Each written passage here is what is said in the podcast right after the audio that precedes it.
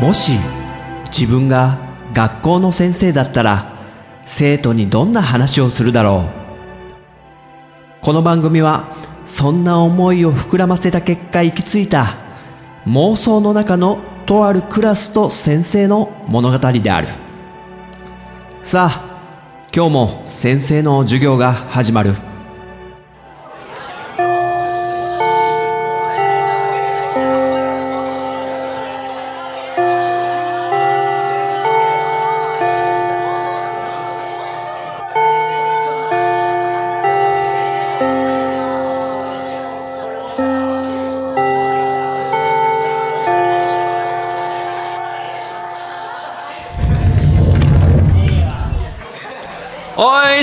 おはようああもうみんな元気そうで何より。はい席ついて。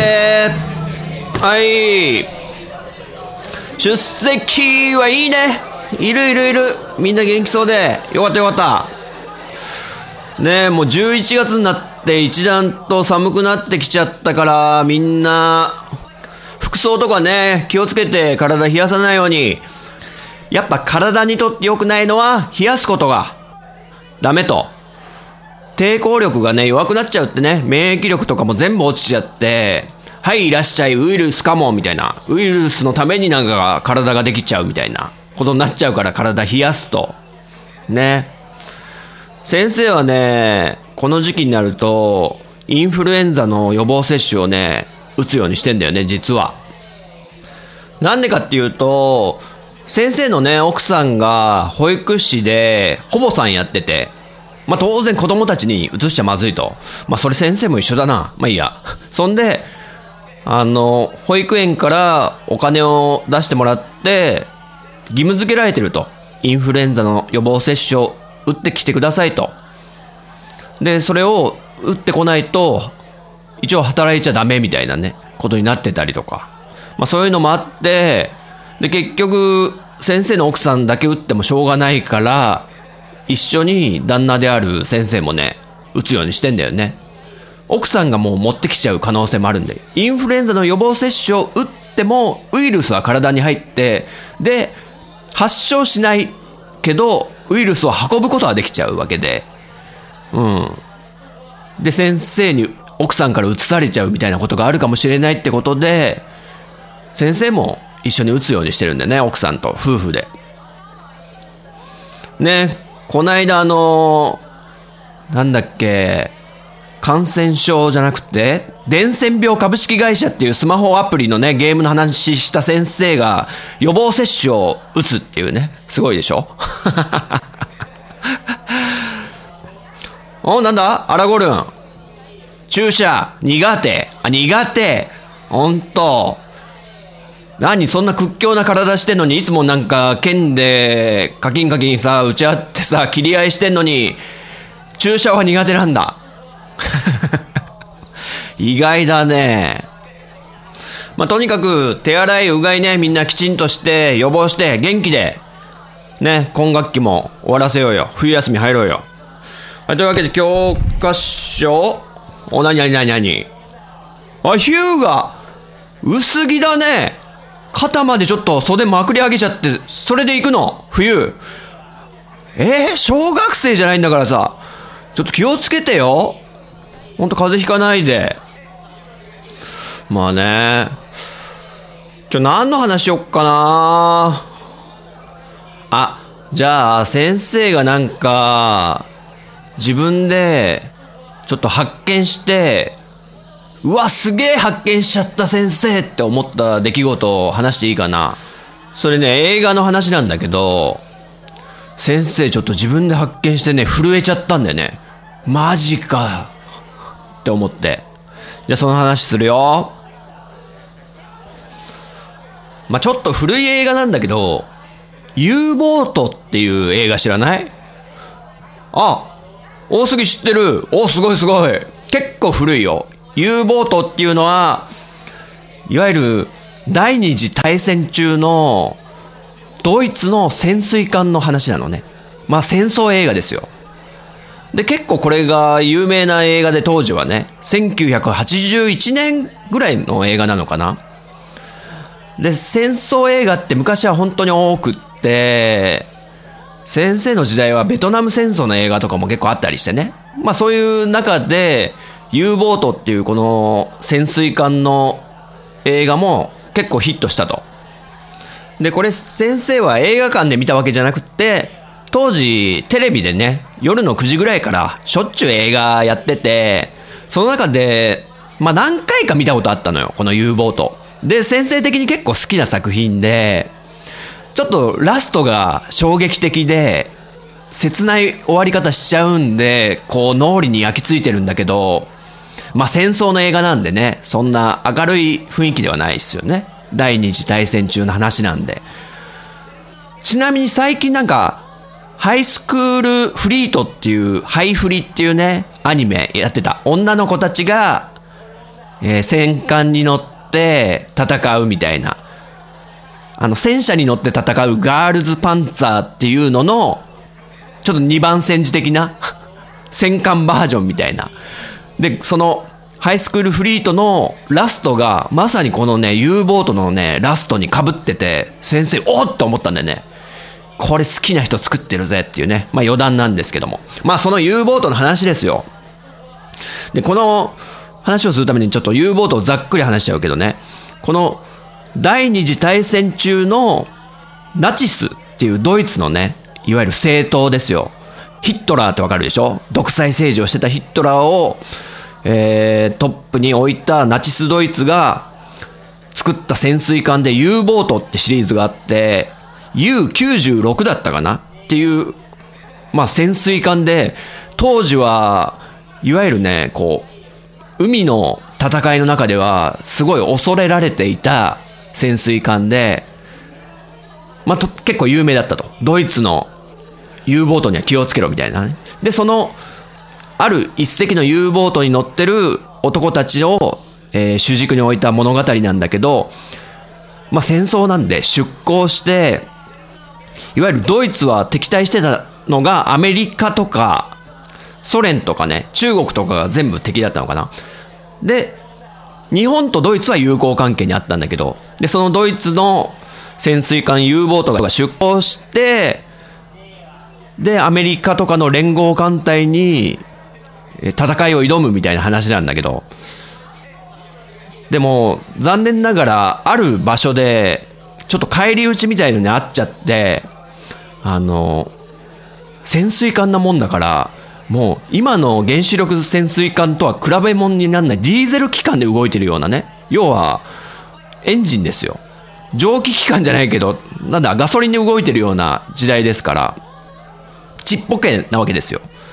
で、その狭っ苦しい潜水艦の中で、男たちがちょっと戦いを挑んだはいいけど、返り討ちにあって、あの、浮上するシステムが故障しちゃって、どんどんどんどん沈んでいっちゃうのね。で、潜水艦つってもそんな深いとこまでは潜れないやつだから、どんどんどんどん深度計が下がっていくわけですよ。深さが何メートルみたいな。100メートル超えました。このまま沈んでいったらまずいですみたいな。艦長みたいな。仕方ない。とりあえず海底がそこまで深くないことを祈ろうっつってどんどんどんどん沈んでって、ついに、えーその深度メーターがレッドゾーンっていうね、もうこれ以上沈んだら、ちょっと水圧に耐えらんないみたいなとこまで行って、さらにそのレッドゾーンの最高のメーター振り切って、まだまだ沈んでって、でも、艦内でメキメキメキメキこう水圧で押しつぶされてく音が発生したり、プシャーンってビスが飛んだりとか、もうそこら辺のパイプとかが破裂しだしたり、パシャーンとか、とりあえず隔壁を閉じろみたいな、もうすっごい狭い艦内なんで、もう人が行き交うのも、ちょっと横にかわしながらみたいな、そんな中でみんなで動き回って、なんとか、こう、艦内で発生してる水漏れとか、そういうのを止めて、ようやく海底に着いたんですよ。もう深度メーターは振り切ってて、このままここにいたら多分、この潜水艦はちょっと水圧でやられてしまうみたいな。もう海底なんでね、そんな第二次大戦中の技術なんで、外なんかも全然見れないわけですよ、潜水艦って。で、どんどん浸水が発生したり、で、空気もなくなってくるわけですよ、もう。ずっと水の中にいるわけで。で、何時間かもう修理頑張って、あ、もういよいよまずいぞと。これ修理間に合わなかったら多分全員死ぬと。もう酸欠になっちゃって。はあ、はあ、はあ、はあってみんな言い出すような時に、ようやくちょっと修理完成しましたっつって、お、じゃあ浮上できるかやってみますとか言って、よし、やってくれっつって、ガチャーンっつって、で、ガタン、ガタン、頼む、頼むってことでみんなもう祈るように振動メーター見て、さあ、徐々に振動メーターが上がり始めるんですよ。っていうシーンがあるんですね。よし行けこのまま浮上してくれと !200、190、180、感情、順調ですみたいな。よし。このまま浮上してそしてそのまま一気にこの海域を離脱しようみたいなシーンがあってうわーもう見てるこっちとしてはこうもうね U ボートのそのね乗組員と一心同体みたいな気持ちになってるんでよし頑張れ頑張れみたいな風に見てるんですけども。でついに U ボートが海の上に出たわけですよ。やっと浮上してでハッチ、わかります？この、天井に、くるくるくるくるって、ハッチの開く、こう、ハンドルを回してパカッて開けて、そこからこう、覗き込むように、まあ、クジラの背中あたりにね、こう、クジラの背中のあたりに潮が吹くあたりになんか、なんか、ハッチみたいなのあるじゃないですか、潜水艦って。ポコッと。塔みたいになってて。そこから顔を出したらもう、真夜中、夜中だったんですね。夜、で、よく見ると周りに、その、自分たちを沈めた連合軍の戦艦がうようようようよいるんですよ。でも、自分たちの U ボートを沈めたと思って、もう敵はいないって相手は油断してるんで、よし、ここで、一気に離脱しましょうと。もうこれで戦い挑んでももう無謀なんで、あっちは何、何十隻とね、いる艦隊なんで、こっちは一機しかいないんでね、今んとこ。で、館長がこう、ハッチから顔を出しながら下に向かって、よしエンジンの方はいけそうかっつって。はい。かなり速度は落ちるかもしれませんが、なんとかいけますみたいな。よし。エンジン始動っつって、ガスシャンガスチャンガスチャンガスチャンガスチャンガスチャンガスチャンガスチャンガスチャンガスチャンつって動き始めて、行くぞ。全速前進だ！離脱だ！つって、だんだんだんだんだんだんだんで海上に出たまんまもう艦長はハッチから頭を上げたまま潜水艦なのに潜んないでもう海上をガーって進むシーンがあってそこがもうこの U ボートの一番なんだ見せ場のシーンで一気にねピンチから脱出して一気に敵から離脱するってシーンで会場を突っ切ってもう敵の真っ只中を抜けていくわけですよこれがすごい気持ちいいシーンで、あの、で、音楽がですね、これ U ボートの音楽って実は結構有名で、後になんかちょっとダンスっぽいアレンジにして大ヒットしちゃうぐらいな、ちょっと有名な曲なんだけど、ちょっと気持ちいい、悲壮感の漂う、結構疾走感もあるみたいな曲で、まあ、ちょっと歌っちゃうけど、ドゥドゥドゥドゥドゥドゥドゥドゥドゥドゥ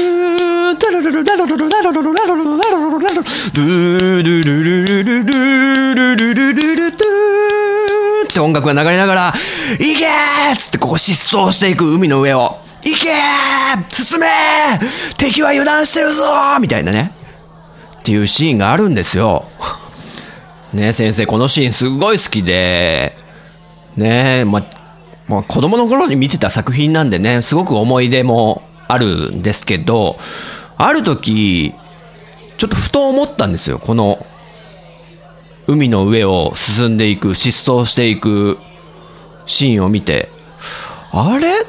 この潜水艦の上にこう、艦長が出て、行けって言って、で、この音楽、気持ちいい音楽、疾走感のある。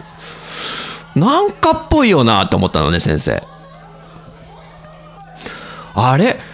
これって、ってネバーエンディングストーリーのあの超有名なシーンになんかすごく雰囲気に似てるよなと思って。っていうのはネバーエンディングストーリーっていうファンタジーの作品があるんだけど、まあファンタジーなんでね、ドラゴンみたいのが出てくるわけですよ。こう、白い犬の顔した可愛いファルコンって呼ばれるね、長い長い胴体を持った空を飛べる竜みたいのがいて、で、そのファルコンっていう竜に乗って、主人公の、なんだっけな、アトレイユっていうね、若者がその、ファルコンの背中に乗って空を飛ぶ名シーンがあるんですよ。それが、まあ空を飛ぶシーンなんで気持ちいい。そして、疾走感のある音楽どういうのかというと、ドゥドゥドゥドゥドゥドゥドゥドゥドゥドゥドゥドゥドゥドゥドゥみたいな。明るい曲で。であれ？U ボートのこのなんか疾走していく感じ。まさかなと。なんかすごい似てるけど、まさかな、まさかなと思って。まあ、当時はね、ネットとかない時代ですよ。先生、もういても立ってもいられなくなって、レンタルビデオショップに、わーって行ってですね。まあその日じゃなかったかもしれないけど、次の日か。で、調べたんですよ。U ボート。ネバーエンディングストーリー。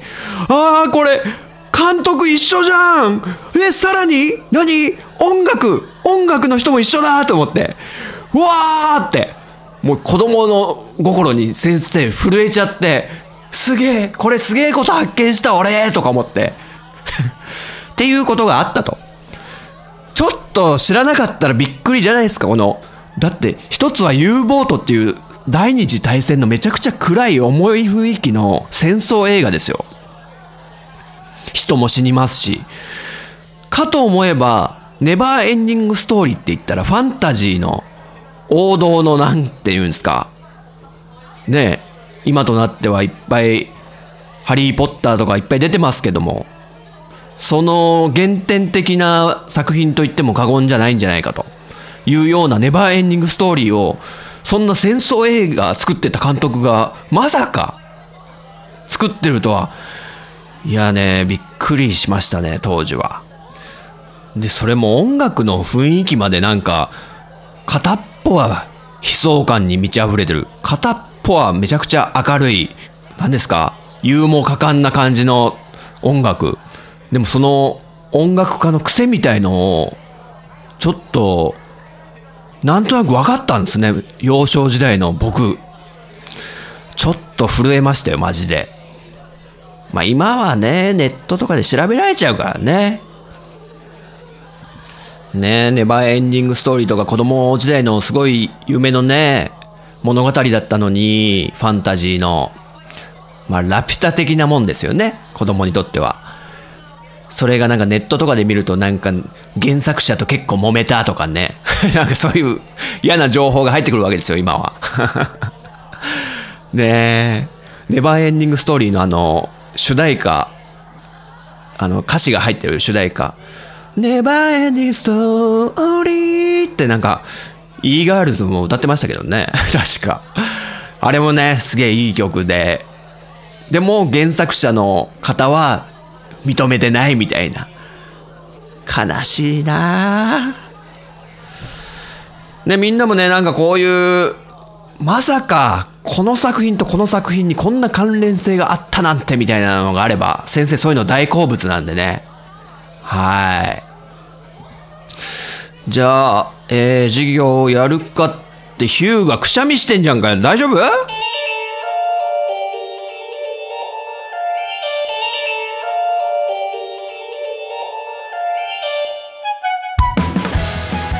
いかがだったでしょうか？このようにこの番組は私陣太が自分の話したいことを先生風に生徒に語るスタイルとなっています。気に入ってくださった方はポッドキャストでご購読いただけると幸いです。そして iTunes ストアのレビューで評価していただくと大変励みになります。人学ツイッターアカウントのフォローもお待ちしています。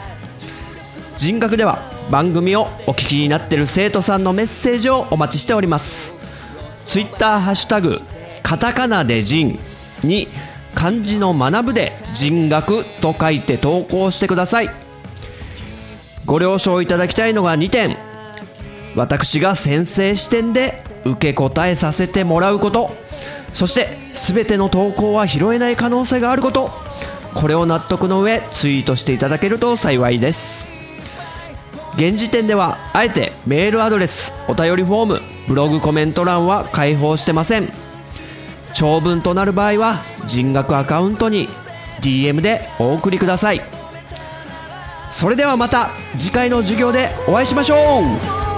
さようなら。